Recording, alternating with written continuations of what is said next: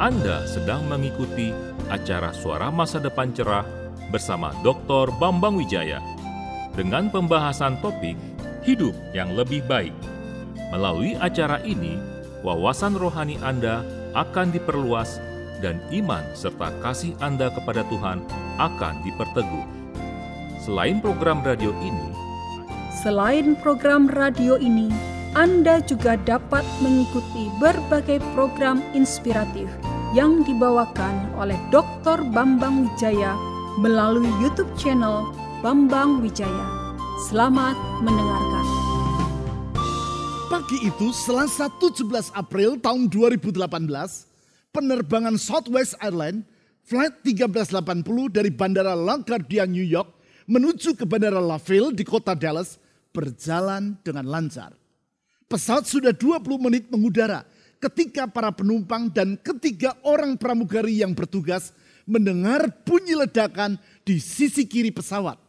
Secara mendadak, tubuh pesawat bergetar dengan hebat dan berguling sekitar 40 derajat ke arah kiri. Asap memenuhi kabin.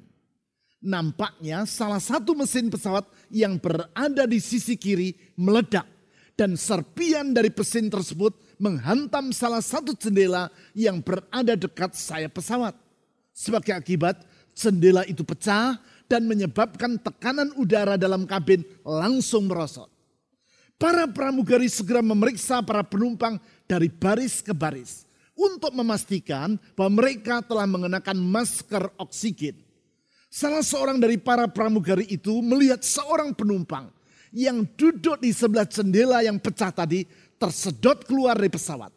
Separuh dari tubuh yang bersangkutan sudah berada di luar. Sedangkan badannya karena terikat oleh sabuk pengaman tetap berada di dalam pesawat. Melihat hal itu, dua orang pramugari dan dua orang penumpang yang lain berupaya untuk menarik penumpang tadi agar dapat kembali masuk ke dalam pesawat. Sementara itu, pramugari yang lain berupaya untuk menghubungi pilot guna menginformasikan apa yang sedang terjadi. 22 menit kemudian, pesawat Boeing 737 yang membawa 144 orang penumpang itu berhasil mendarat secara darurat di Bandara Philadelphia. Namun sayang, penumpang yang separuh tubuhnya sempat tersedot keluar dari pesawat tadi, Jennifer Jordan, meninggal dunia karena luka-luka yang ia alami. Penyelidikan segera dilakukan oleh pihak yang berwenang untuk mengetahui penyebab dari ledakan mesin tadi. Setelah pemeriksaan secara teliti dilakukan, diperoleh kesimpulan tentang penyebab dari ledakan tersebut. Yaitu karena salah satu sirip dari baling-baling pada mesin tersebut mengalami metal fatigue atau kelelahan metal. Sebagai akibat sirip itu retak, pecah, terpental, dan merusak sirip-sirip yang lain yang sedang berputar dengan sangat cepat.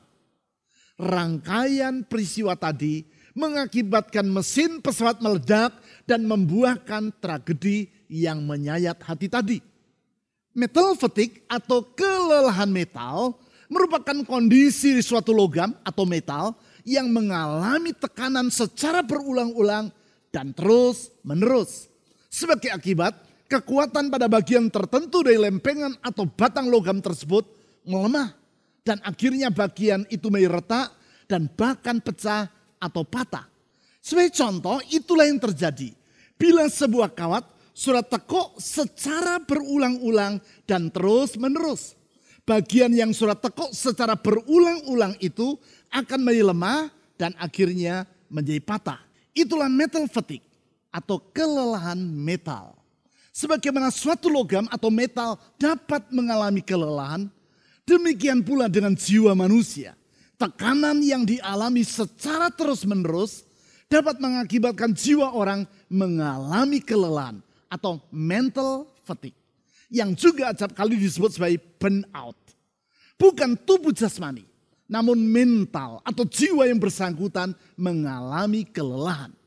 Kelelahan jiwa yang akan berdampak secara negatif terhadap kehidupan dari orang yang mengalaminya.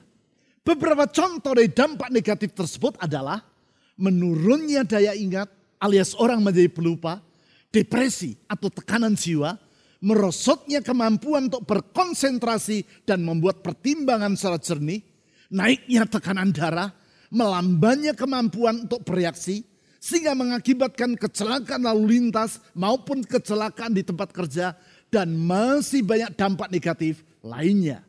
Tentu berbagai keadaan tersebut pada gilirannya akan berakibat terhadap kesehatan jasmani, kebugaran relasi maupun kinerja atau produktivitas dari yang bersangkutan. Sebagai akibat, tidak sedikit rumah tangga yang runtuh dan kehidupan yang karam karena orang mengalami kelelahan dalam jiwanya.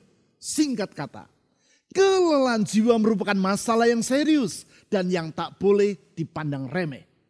Kelelahan seperti itu semakin meningkat di dalam masa pandemi ini. Tekanan yang telah berlangsung selama satu tahun lebih dan yang datang secara bertubi-tubi ini telah mengakibatkan banyak orang mengalami burnout. Bukan hanya mereka yang bekerja di dunia bisnis saja, tetapi orang-orang yang berkarya di dunia akademis, yaitu para dosen dan guru, juga tidak sedikit yang mengalami kelelahan dalam jiwa mereka. Di sinilah pentingnya bagi kita untuk bersandar kepada janji Tuhan. Sebagaimana yang ia utarakan di dalam Mazmur pasal 23 yaitu bahwa ia bersedia menyegarkan jiwa kita. He restores my soul. Ia memulihkan jiwaku. Di sepanjang bulan ini kita mempelajari beberapa aspek pemulihan yang Tuhan kerjakan tersebut. Khususnya sebagaimana yang ditulis di dalam kitab Mazmur. Kita telah mempelajari bagaimana Tuhan menolong kita dalam mengatasi keputusasaan, overcoming despair Hal tersebut ditulis di dalam Mazmur pasal 42 dan telah saya bahas dalam ibadah fusion dua minggu yang lalu. Kita juga melihat bagaimana Tuhan menolong kita dalam mengatasi kesepian, overcoming loneliness. Hal itu ditulis dalam Mazmur pasal 68 dan telah saya uraikan dalam ibadah minggu yang lalu. Sekarang kita akan mempelajari bagaimana Tuhan menolong umatnya dalam mengatasi kelelahan jiwa atau overcoming mental fatigue. Untuk itu kita akan menelaahnya berdasarkan Mazmur pasal 107. Dalam hal ini yaitu ayat 4 sampai 9. Melalui ayat-ayat firman Tuhan ini kita akan melihat penyebab dari kelelahan jiwa, jalan keluar yang Tuhan sediakan, serta janji pertolongan yang ia berikan. Mari kita membaca ayat ayat tersebut. Mazmur pasal 107 ayat 4 sampai 9. Ada orang-orang yang mengembara di padang belantara. Jalan ke kota tempat kediaman orang tidak mereka temukan. Mereka lapar dan haus. Jiwa mereka lemah lesu di dalam diri mereka. Ayat 6. Maka berseru-serulah mereka kepada Tuhan dalam kesesakan mereka dan dilepaskannya mereka dari kecemasan mereka. Dibawanya mereka menempuh jalan yang lurus sehingga sampai ke kota tempat kediaman orang. Biarlah mereka bersyukur kepada Tuhan karena kasih setianya. Karena perbuatan-perbuatan yang ajaib terhadap anak-anak manusia. Sebab dipuaskannya jiwa yang dahaga dan jiwa yang lapar dikenyangkannya dengan kebaikan. Di ayat 5, pemazmur menggambarkan orang yang mengalami mental fatigue sebagai berikut. Mereka lapar dan haus. Perhatikan. Jiwa mereka lemah lesu di dalam diri mereka. Jiwa mereka lemah lesu. Di ayat-ayat sebelumnya dan sesudahnya dari ayat 5 ini, kita dapat mengambil tiga pelajaran dalam kaitan kelelahan jiwa tersebut. Tiga pelajaran yang akan menolong kita untuk melewati masa sukar pada hari-hari ini tanpa harus mengalami burnout. Sebaliknya, kita dapat melaluinya dengan jiwa yang segar dan dengan hati yang teguh. Ketiga pelajaran tersebut adalah yang pertama, yaitu tentang penyebab dari kelelahan jiwa. Saya ulang, yang pertama, yaitu tentang penyebab dari kelelahan jiwa. Hal ini ditulis di ayat 4. Di situ ditulis dua hal yang menyebabkan orang mengalami kelelahan jiwa. Seperti yang diutarakan oleh pemazmur di ayat 5 tadi. Kedua hal tersebut adalah yang pertama, yaitu kesibukan yang berkepanjangan. Kesibukan ini digambarkan di ayat 4 seperti keadaan dari orang yang mengembara dan yang tidak menemukan jalan menuju ke kota tempat kediaman orang. Mari kita baca kembali ayat 4 tersebut. Ada orang-orang yang mengembara di padang belantara. Jalan ke kota tempat kediaman orang tidak mereka temukan. Sebagaimana yang kita ketahui, orang yang mengembara adalah pribadi yang berjalan tanpa henti. Itulah yang dijelaskan di ayat 4. Orang yang mengembara tersebut sedang mencari jalan ke tempat perhentian. Namun ia tidak kunjung menemukannya. Berarti yang bersangkutan bagaikan seekor hamster yang berlari di sebuah rolling wheel. Secepat dan selama apa pun ia berlari, yang bersangkutan tidak akan pernah sampai ke tempat tujuan akhir. Ia berlari di situ-situ saja. Energinya habis, namun ia tidak pernah ke mana-mana. Kalau orang melakukannya secara sengaja, yaitu berlari pada sebuah treadmill, minimal ia akan memperoleh manfaat, yaitu membakar lemak pada tubuh dan menjadikan dirinya sehat secara jasmani. Tetapi apabila hal tersebut dilakukan secara mental, maka akibatnya akanlah sangat negatif. Siang malam orang tersebut tidak dapat beristirahat karena pikirannya terus berjalan dan berputar seperti hamster yang berlari di sebuah rolling wheel tadi. Pada akhirnya bukan hanya tubuhnya saja yang menjadi lelah, tetapi jiwa serta pikirannya menjadi fatik. Selanjutnya, hal kedua yang menyebabkan orang mengalami kelelahan jiwa di ayat 4 tadi disebutkan yaitu karena ia semata-mata berupaya dengan mengandalkan kesanggupannya sendiri. Hal ini digambarkan seperti orang yang mengembara di padang belantara. Padang belantara, tempat yang sunyi dan yang tak dihuni oleh manusia. Padang belantara, tempat orang harus berjalan tanpa bertemu dengan orang lain. Padang belantara, menggambarkan bukan hanya tempat yang sukar, tetapi juga tempat di mana orang berjuang seorang diri. Itulah orang yang hidup di dalam kesepian. Kesepian bukan dalam arti secara harafiah, namun secara mental. Bukan secara harafiah. Karena bisa saja sesungguhnya ia berada di tengah keramaian banyak orang. Entah itu di tempat kerja, dalam lingkungan pergaulan, maupun di tengah keluarga di tengah orang banyak. Namun ia merasa kesepian.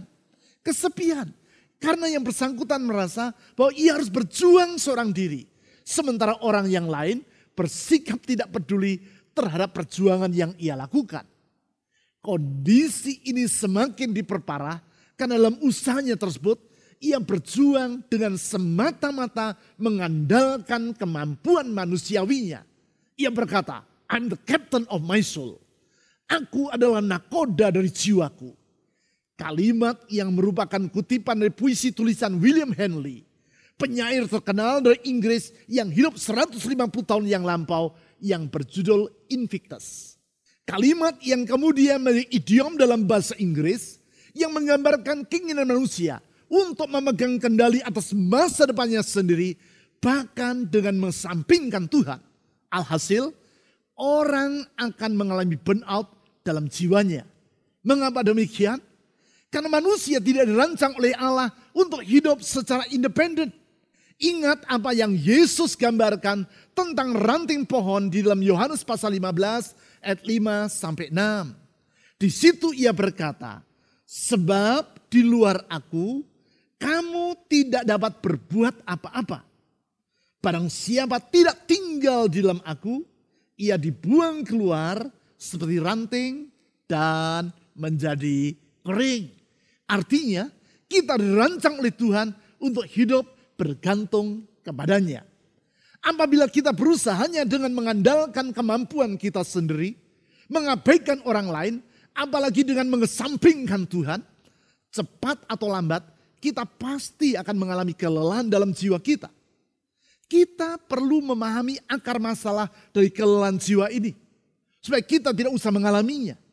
Memang sebagai manusia kita harus berupaya. Namun di saat yang sama kita perlu menyadari bahwa kesanggupan manusia ada batasnya.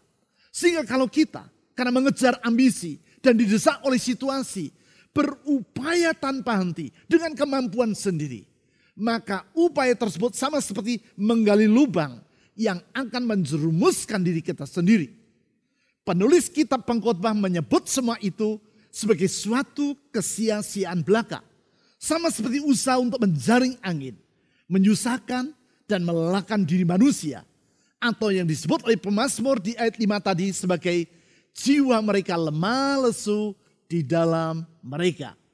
Selanjutnya, pelajaran kedua yang dapat kita ambil dari Mazmur pasal 107 adalah tentang solusi bagi kelelahan jiwa. Saya ulang, pelajaran kedua adalah solusi bagi kelelahan jiwa. Hal ini ditulis dalam ayat 6 kalimat pertama, yaitu sebagai berikut. Maka berseru-serulah mereka kepada Tuhan dalam kesesakan mereka. Kalimat ini nampak sederhana. Namun di dalamnya terkandung pelajaran yang sangat penting tentang solusi terhadap kelelahan jiwa. Setidaknya ada dua langkah solusi yang diajarkan dalam kalimat tersebut. Langkah yang pertama yaitu menyadari akan keterbatasan kita.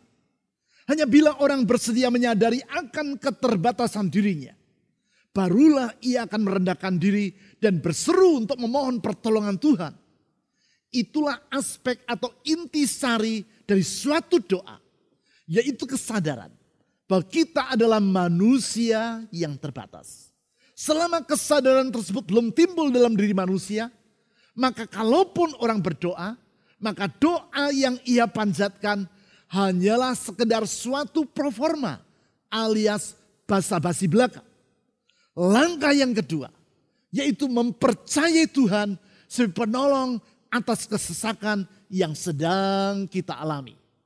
Hanya orang yang sungguh-sungguh mempercayai bahwa Tuhan adalah pribadi yang dapat diandalkan sajalah. Yang akan benar-benar berdoa. Atau yang diistilahkan di ayat 6 tadi sebagai berseru-seru kepada Tuhan. Kata berseru atau cried out ini menunjukkan kesungguhan hati dari orang yang memohon pertolongan Allah.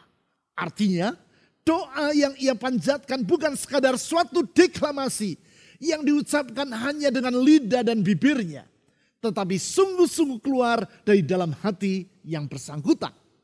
Kedua hal ini, yaitu menyadari akan keterbatasan kita sebagai manusia, dan di saat yang sama mempercayai ketidakterbatasan Tuhan, merupakan antidot atau obat penawar bagi kelelahan jiwa atau burnout.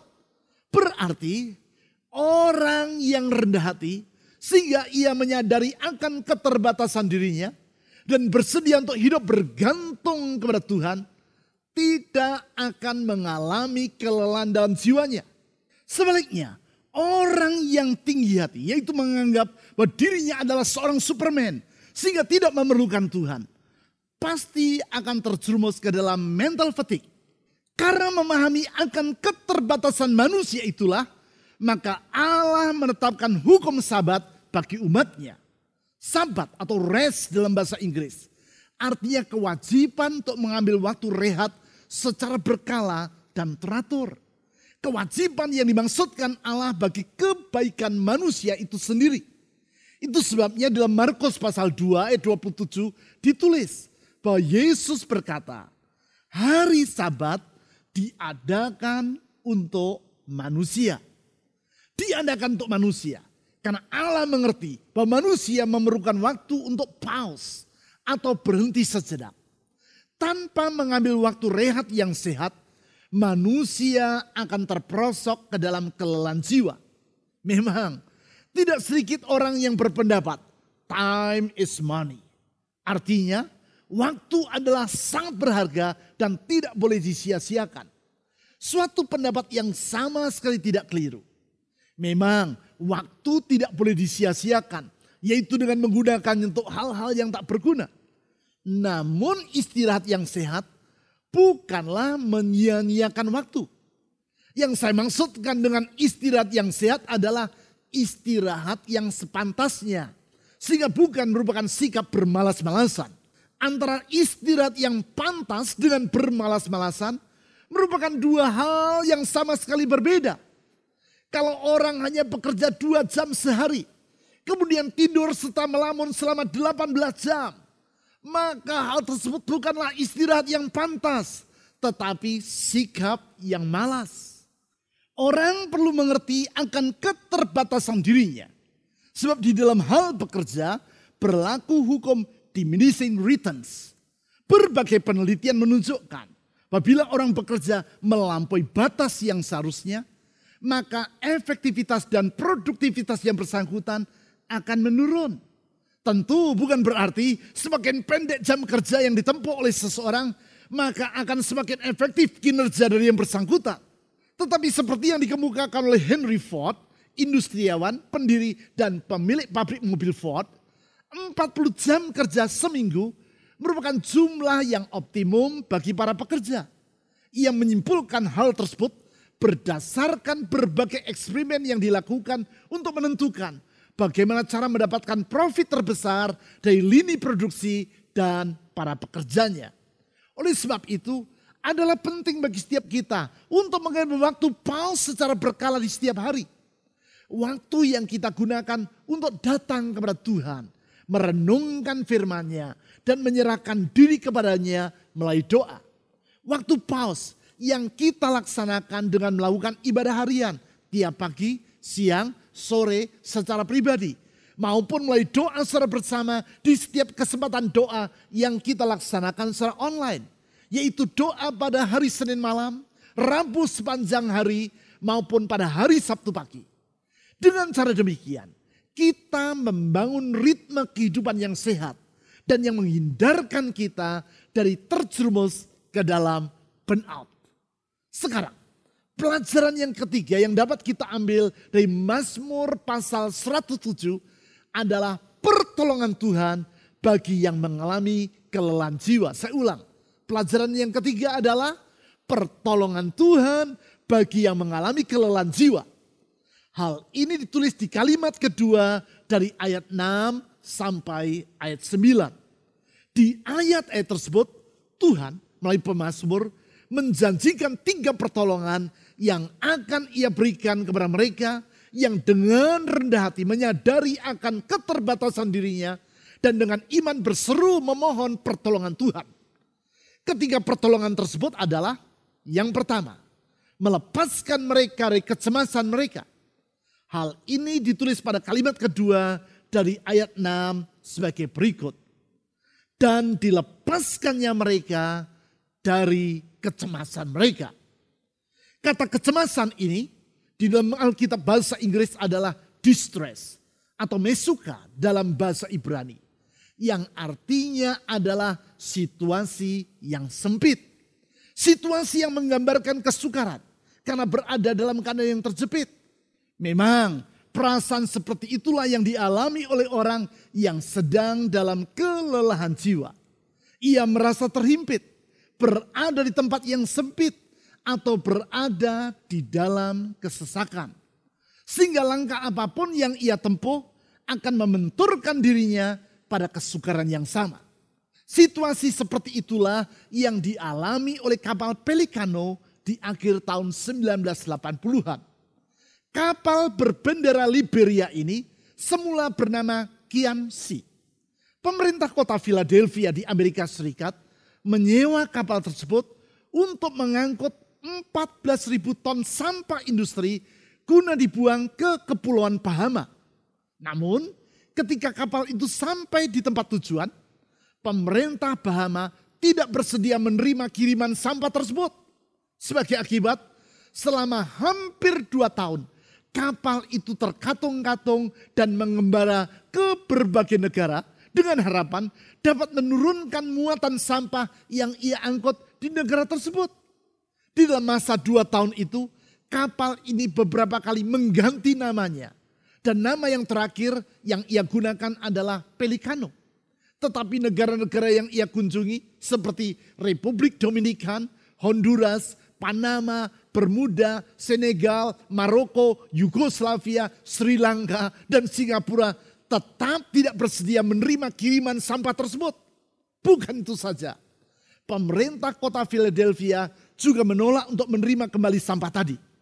Akhirnya secara diam-diam pada bulan November tahun 1988, kapal ini membuang sampah yang ia angkut ke Samudra Atlantik dan Hindia.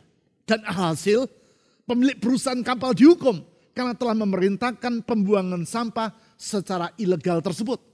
Coba bayangkan, selama dua tahun terkatung-katung dan tidak diterima di mana-mana.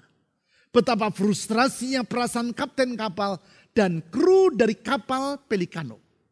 Itulah keadaan yang digambarkan dengan kata distress di ayat 6 atau mesuka dalam bahasa Ibrani tadi.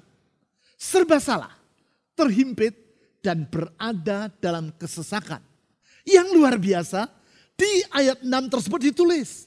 Bahwa kepada mereka yang berada dalam situasi seperti itu, Tuhan menjanjikan kelepasan Bukankah kelepasan seperti ini yang diharapkan oleh mereka yang sedang berada di dalam kelelahan jiwa? Bahkan bukan hanya mereka saja, tetapi semua orang, baik yang sedang dalam keadaan lelah ataupun yang tidak lelah jiwanya, mengharapkan kelepasan dari situasi yang sempit yang sedang mereka hadapi. Janji Tuhan yang memberikan pengharapan yang patut disyukuri. Kalau saudara menyadari betapa berharganya janji Tuhan tersebut. Dan saudara bersedia untuk mensyukurinya. Tulislah pada kolom komen di YouTube channel yang sedang saudara ikuti ini. Kalimat, di dalam Yesus tersedia kelepasan dari kesesakan. Atau kalimat yang lain yang mengungkapkan iman dan ucapan syukurmu kepada Tuhan. Dengan menulis pernyataan iman tersebut, saudara mengungkapkan seruanmu kepada Tuhan. Seruan yang tidak akan pernah sia-sia. Pertolongan yang kedua yang Tuhan janjikan adalah menuntun mereka di jalan yang benar. Hal ini ditulis di ayat 7 sebagai berikut. Di bawahnya mereka menempuh jalan yang lurus. Sehingga sampai ke kota tempat kediaman orang. Sedangkan pertolongan yang ketiga yang Tuhan sediakan adalah memuaskan mereka dengan kebaikannya. Hal tersebut dicatat di ayat 9 seperti demikian. Sebab dipuaskannya jiwa yang dahaga dan jiwa yang lapar dikenyangkannya dengan kebaikan. Singkat kata, dari jiwa yang lemah lesu, yaitu seperti yang ditulis di ayat 5. Allah bersedia menggantinya dengan pertolongannya pertolongan dalam bentuk kelepasan, tuntunan, dan curahan kebaikannya yang berlimpah-limpah. Yaitu sebagaimana yang tulis dalam kalimat kedua dari ayat 6 sampai ayat 9. Di antara kedua hal tersebut, yaitu di antara kelelahan jiwa dengan pertolongan Tuhan, pada kalimat pertama ayat 6 dituliskan hal yang sangat penting, yaitu solusi bagi kelelahan jiwa. Berarti seperti yang ditulis pada solusi tersebut.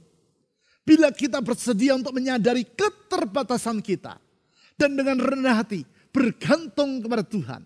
Maka janji kelepasan dari kelelahan jiwa tersebut akan kita alami. Janji yang sangat berharga. Seperti yang tertulis pada puisi yang ditorehkan pada plakat tembaga yang ditaruh pada dasar patung Liberty di kota New York. Puisi yang ditulis oleh pujangga Amerika Serikat, Emma Lazarus. Hampir 150 tahun yang lampau. Puisi yang berisi panggilan kemerdekaan bagi orang-orang yang tertindas dan yang sedang bermigrasi ke Amerika Serikat untuk memperoleh kebebasan. Puisi yang antara lain berbunyi, Berikan kepadaku orang-orangmu yang lelah dan miskin. Orang-orang dalam keadaan meringkuk mendambakan untuk bernafas dengan bebas. Orang-orang malang yang tertolak dari pantaimu yang sesak. Janji seperti itulah yang Allah sampaikan di dalam Mazmur pasal 107 tadi. Bagi mereka yang lelah jiwanya, yang meringkuk dan mendambakan kebebasan dari beban berat yang mereka tanggung. Bagi mereka yang tertolak dan terdesak, janji kemerdekaan yang ia sediakan dalam Yesus Kristus, Tuhan kita. Janji yang ia wujudkan melalui pengorbanan Kristus sampai mati di kayu salib.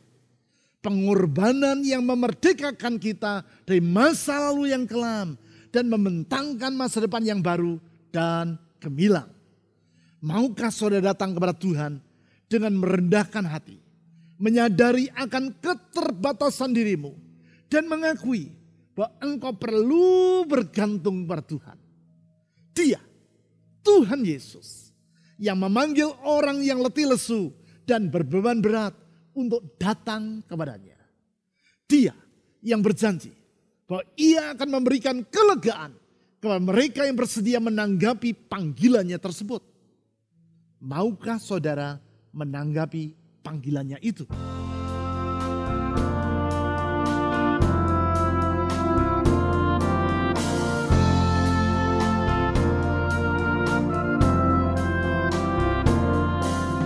Anda telah mendengarkan acara Suara Masa Depan Cerah dengan pembahasan topik hidup yang lebih baik. Pekan yang akan datang, Dr. Bambang Wijaya akan melanjutkan topik tersebut pada hari, jam, dan gelombang radio yang sama. Pastikan Anda mengikutinya. Selain program ini, Anda juga dapat mengikuti berbagai program inspiratif yang dibawakan oleh Dr. Bambang Wijaya melalui YouTube channel Bambang Wijaya. Program-program video di dalam kanal YouTube Bambang Wijaya tersebut akan meneguhkan iman Anda. Bila Anda ingin menghubungi Dr. Bambang Wijaya, silahkan Anda menghubunginya melalui WA ke nomor telepon 0811 309 077. Sampai berjumpa pada pekan yang akan datang. Tuhan memberkati.